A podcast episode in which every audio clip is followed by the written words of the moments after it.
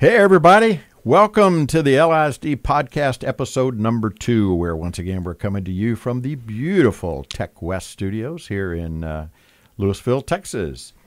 And as you know, what our goal and our objective is, is it's always to bring you something that hopefully you didn't know about LISD. So we hope to do that today. My name is Bill Lee. I'm the Director of Marketing for Lewisville ISD. And do we have a surprise for you today? We have, we are so honored that we are joined by the LISD Chief Technology Officer, Mr. Bryon Kolbeck. And not only we're blessed to have him today, we're so blessed to have someone of Bryon's caliber who's steering the ship of our technology because it's such a huge deal. It's just such a huge ordeal for, for LISD. You know, Bryon's uh, bio could go on till tomorrow. Uh, he's got a resume a mile long, but I tell you what, I'm going to read you um, what I have, which uh, before we get started on here. Bryon served on the Texas K through 12 CTO Council Board of Directors as past chairperson and was very involved in the Texas Student Data Privacy Alliance, including the development of a common data privacy agreement. Earlier this year, Bryon was named the Texas CTO of the Year by Texas Educational Technology Leaders, and just last March was named the Consortium for School Networking CTO of the Year, which is also national recognition. He received his BS, his Bachelor of Science degree in Technology Education, and his Master's in Career and Technical Education from the University of Wisconsin Stout. Bryon and his wife have two children who just so happen to attend LISD. So, Bryon, to get things started, I like to always kind of first start things out with what I call the elevator pitch. Okay. You know what an elevator I- pitch yeah, I is, do. right? For those of you that- who don't know what I'm talking about with an elevator pitch, you're on an elevator, you've got 60 seconds, 90 seconds, a minute, whatever it takes to tell somebody what you do. Once they see your little name tag and they go, What is that? What do you do? Boom, you get to tell them. So, tell us a little bit about what a CTO is and what is your responsibility, Bryon. Sure. So a CTO is, is really, and, it- and I guess I want to say this too. I think regardless of industry, a CTO is somebody that is a leader. And uh, you know, when you look at like the pillars of the job, it really comes down to like leadership and vision, setting strategy for the district, um, and then also looking at a CTO has to be very knowledgeable about the environment that, that you're working in. So in this case, our sector being K 12, obviously when I think of um, technology in K 12, I really look at it in two different levels. I look at it in a level of instructional, like what do you need to run the business of instruction? But then, you know, we are a business. We're one of the larger employees or employers rather in, in Denton County. We have payroll, we have I think, think we're the largest employer. I believe we are the County. largest, yes. But the the the operation side of that, you you have to operate the district, so you have to be knowledgeable about both areas, and then you know you have to be a technologist. You have to be strong in technology, um, and that is coming down to the day to day you know experiences of the users, the systems that you have to run. Um, you know, storage, networks, all of it. So it that's really what a, a chief technology officer is, and I think you know specific to what I do in the district. I um, I am on the district leadership team. I work closely with our superintendent, Dr. Rogers, interface regularly with our board of trustees, and looking at like the structure of our IT department. I I oversee basically four different divisions. Uh, the, one of the the first division is technical services, and that's I, I like to think of that as like the stuff. It's the it's the end user stuff that that people are using: the computers, iPads for the kids, printers, um, all the stuff that we have out in the out in the field. And, and in our case, we're we're supporting right around sixty thousand iPads, and obviously we have a lot of other you know computers that aren't iPads in the district as well. But just to give you some idea of scale. Uh, so that all lives in the technical services area, and then we have our information services group, which handle all of the uh, basically enterprise applications.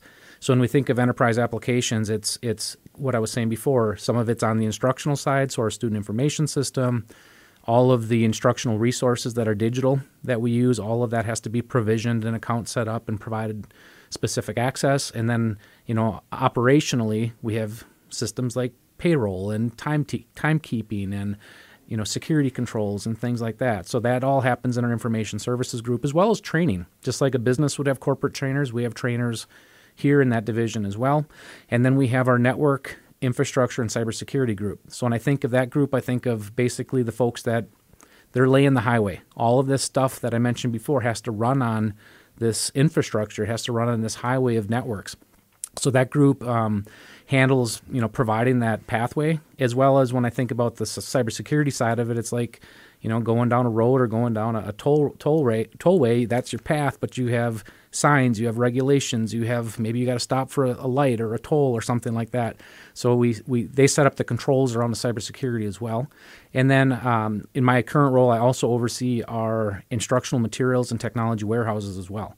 So all of the things that are coming in from a receiving perspective, as well as you know, when we have a large adoption for you know instructional materials, that all is under under my division as well. That makes me tired just thinking about all the things that you're responsible for. You know, and you mentioned cybersecurity, and it, obviously, what a huge topic that is it these is. days. And you know, they they've got a new cybersecurity group uh, or uh, training program here at, at CTE. Yep. With our career center, so we're really excited. We, we need to do another program about that someday because that's a huge. It is, thing. and it's such a cool opportunity for students. Isn't it? I the, mean, the and, field and, is so. the future is just yeah, demanding. it's just it's kind of unfortunate. Unfortunately, there's going to be mm-hmm. such a need, and it's just going to get more and more and more. But fortunately for students uh, as the caliber that we have at LSD, what a great opportunity that that, it is. that, that, that gives them. So, to make a long story short, for us at home, when our internet goes out at home, it's a big deal. For you, the internet goes out with LSD, it's a big deal. It, it is, and I think on the the part with technology, it's so pervasive.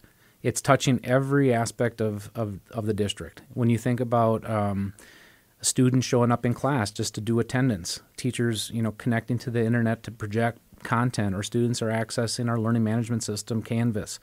Even as simple as, you know, getting on a bus, looking at routes, where is the bus, using the apps that, that locate.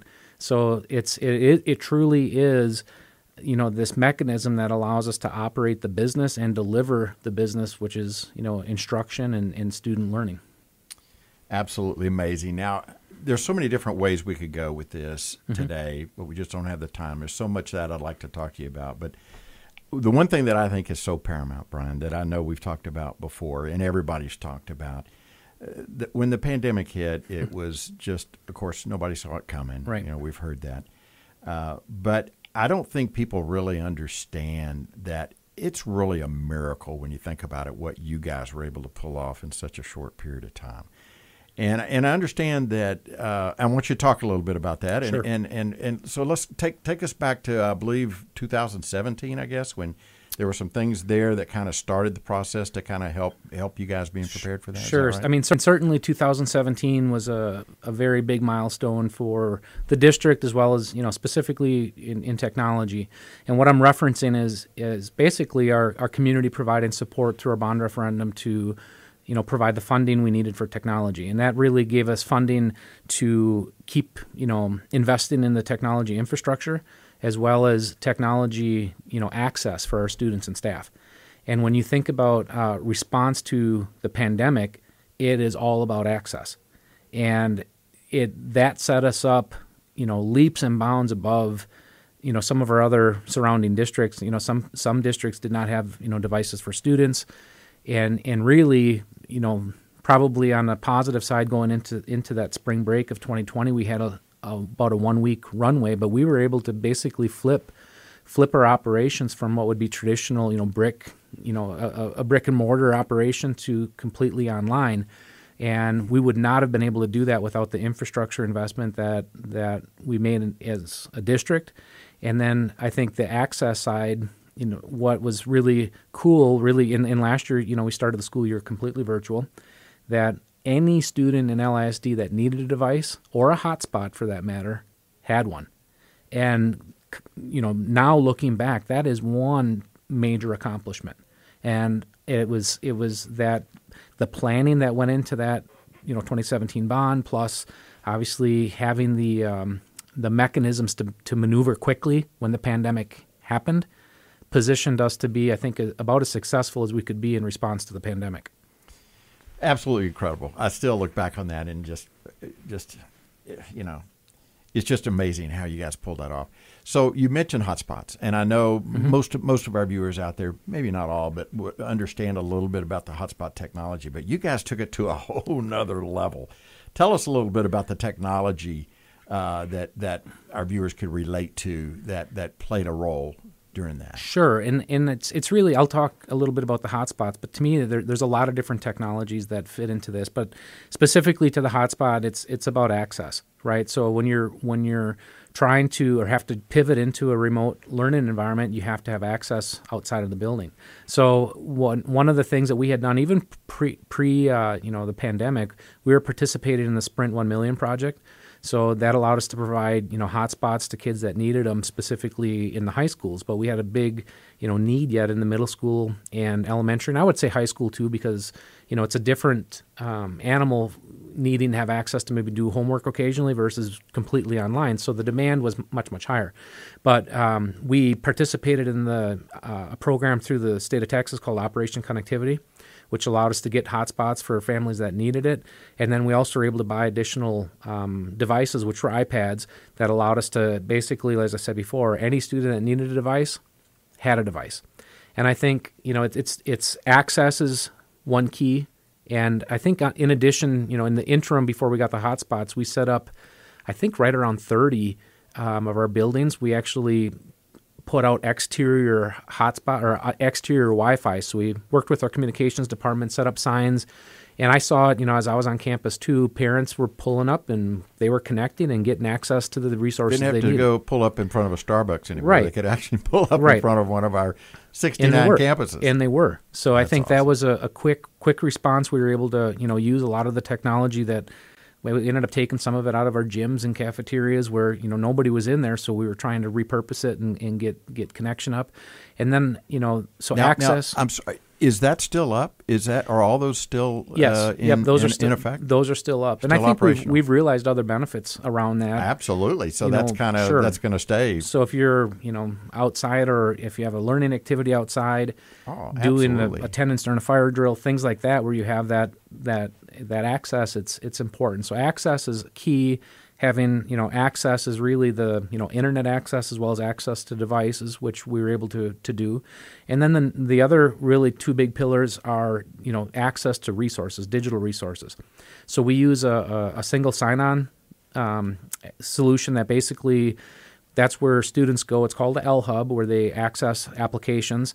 And we have, um, believe it or not, over 100 applications in there provisioned already, depending on what grade level a kid is or what courses they have. So when we go through like um, an adoption process for a, for a curriculum resource, almost always at this point, there's a digital version of it.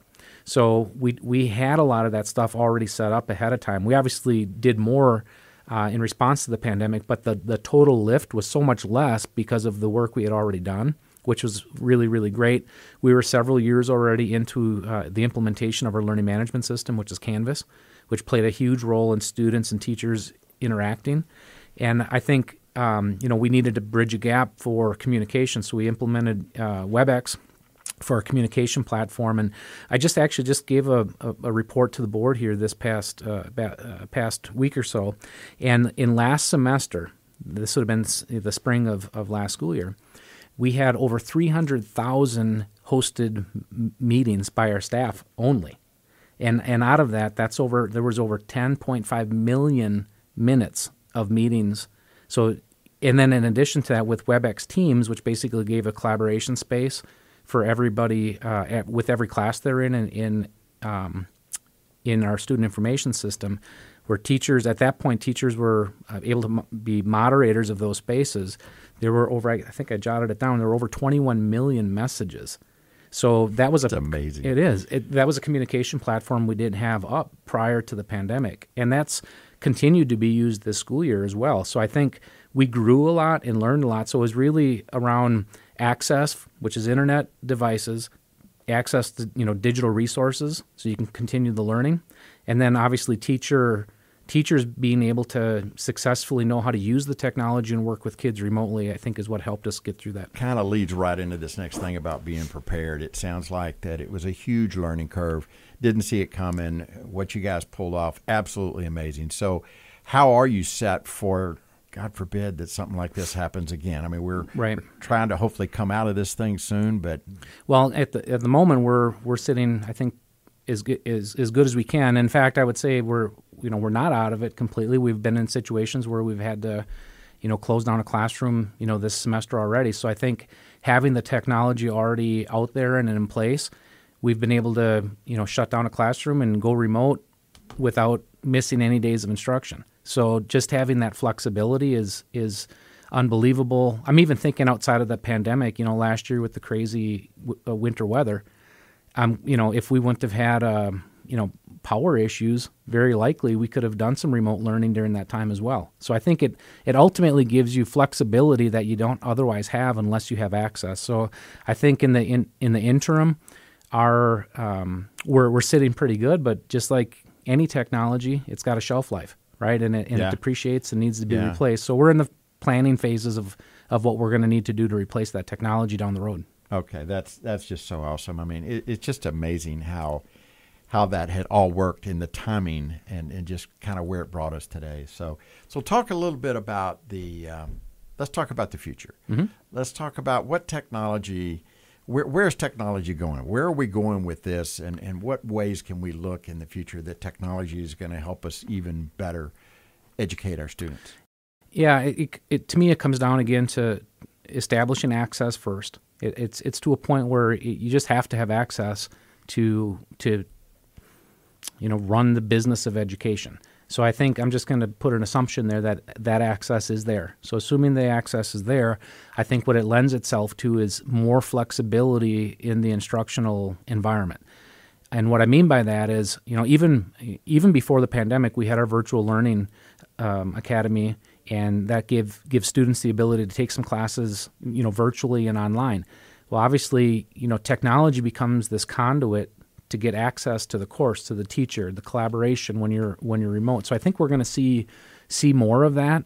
Um, I think also looking at um, you know being able to differentiate better for, for students so when, when you look at all of these different instructional resources um, looking at where, where kids might need an intervention well we might have a combination of tools that, that can be used uh, to help maybe bring a student up to grade level and all, all of these systems too have data right? They have data so you can track it. You can look at analysis and try to determine where needs are before it's a real you know really serious need and try to have interventions earlier. So i think technology has been a, i think a great equalizer. And to be an equalizer you have to have equitable access. So again like i said before it comes down to access but i think if you have that access it's going to give you flexibility it's going to give you the ability to differentiate and i think you know allow more um, learning opportunities for kids that probably aren't aren't there today Well, I think I think we've just heard um, just one more thing that sets LISD apart from everybody else out there. I, it's just there's so many things out, and I get the opportunity to talk a lot about those things that set us aside, set us apart, and what a major thing this is that really sets us apart. So, well, Bryon, I want to thank you so much for being with us today. I know You're your welcome. schedule has been absolutely crazy, and just giving us a better insight to the extraordinary world of technology within uh, within LSD. Before we go, Mm-hmm. um, how can people get in touch with you? Do you want them to contact you, your department? Uh, there there probably will be some questions that people would like to ask. Sure. We I would uh, suggest people go to our uh, technology department page off of the LISD website, which is uh, www.lisd.net, and you'll go under departments and you'll see technology. There we have a lot of information about um, the programs that we have, as well as we have um, good contact us sections where, depending on what the question is, some of them route directly to me, some of it uh, route to people on our team. Um, so that's a really good good place to go. And any question that um, gets respond or that gets entered through that mechanism ultimately uh, can get routed back to me. Great, great. Thanks so much, Bryon. We really appreciate you coming out. We really do. Well, and thanks for thanks to all me. of you for being with us today. So, from all of us here, our student crew, and everybody here at Tech West, and from everybody at LSD, until next time, have a great day. Thanks so much.